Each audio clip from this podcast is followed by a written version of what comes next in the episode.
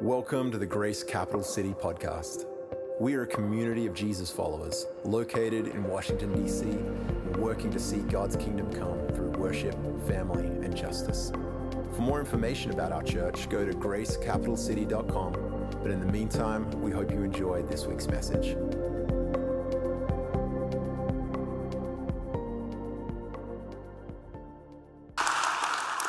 So, the theme uh, for this evening, taken from Galatians 4, that we've been hearing these readings from the Apostle Paul, he said, When the time, when the fullness of time, sorry, when the fullness of time had come, when the fullness of time had come, God sent his son. When the fullness of time had come, God sent Jesus to the earth. And it, it, seems, according to the Apostle Paul, that, that God was waiting for something very specific before the incarnation would occur. There was something he was awaiting on, and it is what Paul describes as being the fullness of time. I would not send my son until it was the fullness of time. Now, throughout the centuries, people have debated and ask the question what was it about that time that made it the moment, right? Why was it 2,000 years or so approximately that God chose that specific moment to send his son, right? What, what made that so special? And, and very specifically, I've often asked the question why not now? Like now seems like a really good time. Not, not sec. I think we would all agree looking around the world, we could use some more Jesus walking around on the earth. I think that we would get consensus on that, right? But the, the other thing, if Jesus came now, I believe he would go absolutely viral, right? I mean, Dylan, Dylan, right, our college director, he could partner with Dylan, set up a YouTube channel and a TikTok channel, and they would create the most quality content that the world has ever seen. I mean, it would go, talk about going to the ends of the earth, right? I mean, this would, Dylan did an amazing video last week. We announced our campaign goal, which we, we far exceeded, praise God. Um, but he did a, a, live reaction video, like a YouTube live reaction video. Can you imagine Dylan doing a live reaction video to the feeding of the 5,000? Like that, that is a reaction video I would like to see. Like sitting there, it's like, okay, and they're still going, and they're still going. Like the food, it just keeps coming, right? I would definitely, definitely share that thing, definitely retweet that thing.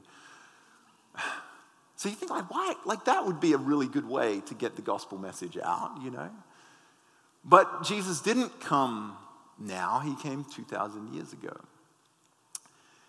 And he wasn't, he wasn't born to a family of social media influencers in LA, right? He was born to a carpenter's family in a, in a seemingly obscure theologians and historians, like, why, why was this the moment? I mean, Paul is so specific. It wasn't until the fullness of time had come that God would say, This is, this is it, this is the time.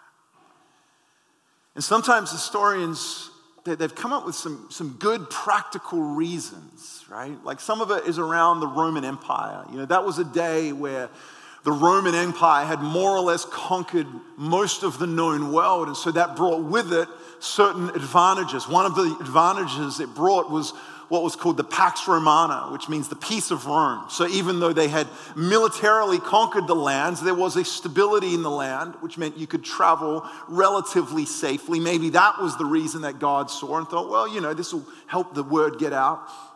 The other thing Romans brought were they were pretty good engineers, and so they, they kind of established one of the first really extensive systems of roads. So not only was travel safe, but it was relatively fast back in those days. So maybe that was the reason that God said, Yeah, we got peace, we got roads.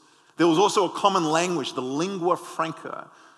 Somewhat because of the conquering of Rome, a lot of people were speaking a similar language. And so maybe that were the reasons why. There's these practical, simple reasons that you look at and you think, maybe is this time?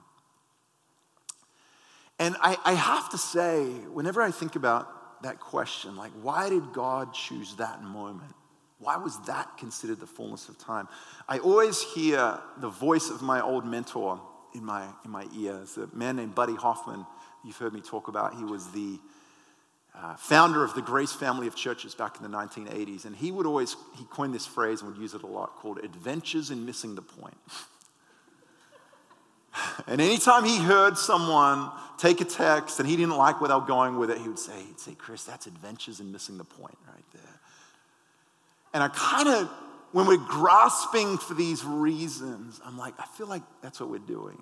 It's like we're, we are walking down the road of adventures in missing the point because the fact is, I don't think God needed Roman roads any more than he needed TikTok to accomplish his purposes, right? And that when Paul is talking about the fullness of time, I don't think that's quite what he is referring to here, right? I actually think there is a deeper revelation about the nature of time and the nature of our understanding of what it means to trust God and follow God that we are invited in. And so I'm, I'm, I'm reminded of the book of Ecclesiastes when I think about this. And Ecclesiastes, strangely enough, is one of my favorite books in the Bible. And one of the reasons I love it so much is because Ecclesiastes was written by King Solomon, of course, but it was written by Solomon when he was an older man. And so he's lost some of the, the vigor and uh, if you've read Ecclesiastes, certainly the optimism of youth. He's lost some of his energy, but what he's gained is some perspective. He, he has the wisdom of the years, right? And he's, he's kind of writing his reflections in the book of Ecclesiastes. And some of his reflections are pretty depressing, just to be honest. Uh, I don't agree with all of his reflections, but they're real to him, they're, tr- they're from the heart. And he gives us all these insights, looking back over his life, over, over what he's seen. One of the most really profound insights he offers is in chapter three, and it's about the nature of time. I encourage you to read it if you get a moment. Ecclesiastes chapter three, it's, it's, it's breathtaking. Uh, he, he, first of all, he says there is a time for everything. You remember that, and you probably remember the song. The Carpenters, is that right? You wrote this song? The Byrds, okay, even better knew it was the something. But he says there's a time for everything time kill, and there's a time to heal, there's a time uh, to, to laugh, and there's a time to weep, right? He, he sets up all these different contrasts, and he doesn't exactly say what time it is, right? He doesn't say, you know, on the second Thursday of every month, that's when you weep, and then the, the first Monday at about 12 o'clock, that's, that's when we mourn, right? He, he doesn't kind of say when it is, he just says there is a time for it. There's a time for all of these things. And then there's a line in Ecclesiastes 3, it's in verse 11, where I think he, he kind of capstones it. He, he, he summarizes his whole theology of time. And it's beautiful. He says, he says, He, He has made everything beautiful in His time. He has made everything beautiful in His time. He has made the morning and the weeping and the laughing. He has made it all beautiful in His time. And I'm reminded as, as I, I sat on that verse, right, that the fullness of time that Paul was talking about is not the time when Roman roads happened to be invented. Okay? I mean, you think about the absurdity of that thought that God was somehow in heaven just being like, you know, they got the wheel on me, right? That just that doesn't make a lot of sense. Like that God was waiting for that moment, right? They're so close and they could just invent, okay, and now, right? That, that the fullness of time has nothing to do with Roman roads. You, you don't want to you want to know when the fullness of time is? The fullness of time is when God says it is. That's the revelation. That God is the arbiter, that, that God is the one who understands all time, and it is only in His time, which is the fullness of time, where things are made beautiful. And I don't know about you, but I'm actually really glad that it's God's time, right? Because I, have tried to do a lot of things in my life and still do in my time, and usually they're not that beautiful. In fact, most of the time when, when I'm doing things in, in my timing and with my plan, it's like a whole lot of anxiety and a whole lot of striving and a whole lot of stress. And you kind of feel that, like, I got to make this happen. And anyone ever been there? And I got to punch through this wall. I got to get this thing to happen. And, and, and it kind of makes me just reflect and thank God and remember that God doesn't make things beautiful in my time. He makes things beautiful in His time. And God sent in His Son in His time, and it is His time that is. Maybe it was that, and you know what? Until we get to glory, we're not going to know. But what we can know is that God, when God says it is time, it is time because His time is the fullness of time, and in His time, all things are made beautiful. Which means and I'm sure you've heard people say this before, but I'll say it again. If it's not beautiful, then he's not done. It doesn't mean there's not suffering along the road. It doesn't mean there's not pain. It doesn't mean there's not challenges and valleys and seasons that we walked through, right? It just means that the story is not fully written by God until it's beautiful because in his time, he makes all things beautiful. God came to the earth in his time. God is coming again in his time, right? God is working in your life in his time. God is healing all things in his time, and it is his time that is the fullness of time, and it is his timing that makes all things beautiful.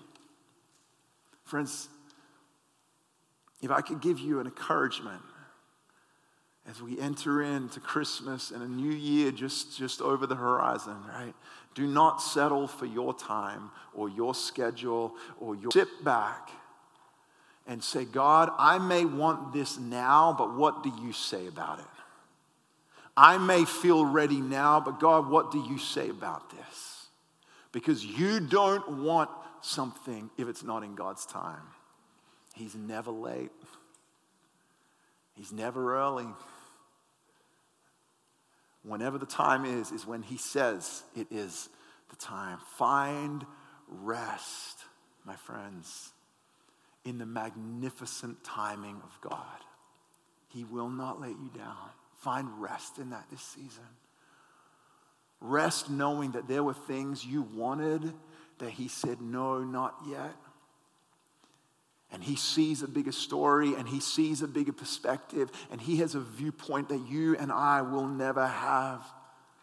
Do not settle for the Chris appointed time or the Jessica appointed time or the Mary appointed time. Ask God for his time and rest in knowing that his time, the fullness of time, and it is his time that will make all things beautiful. Let me pray for us. And so, Jesus, we bless. And we thank you for your magnificent. God, we even confess to the impatience in our hearts. I confess to the impatience in my heart. Things I wanted yesterday, things I dreamed about, things that I look back and I understand why the delay, but there are some that I still sit in, I do not understand.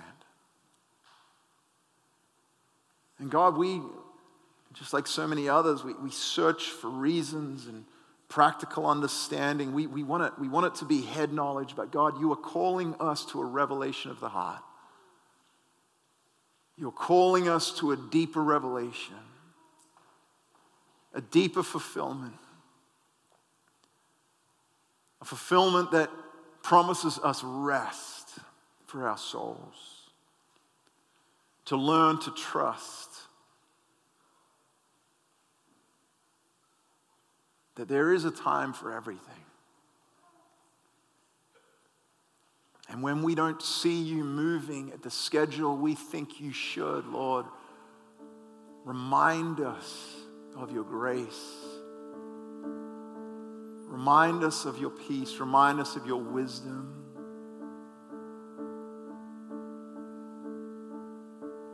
Father, I even pray right now for anyone who's feeling that sense of impatience, anyone who may be godly, a healing, a breakthrough of some kind.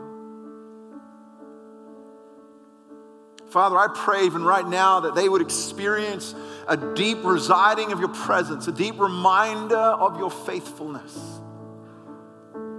That even though life doesn't always look exactly like we think it should, or play out in the timing we wish it would, Lord God, still your sovereignty and your love remains. And I just speak that word over any of us who feel the anxious heart tonight. I speak the word of Solomon over you tonight that he is making all things beautiful in his time. Not in mine, not in yours. And so, God, we bless you and thank you for your magnificent timing, your perfect timing, your perfect word.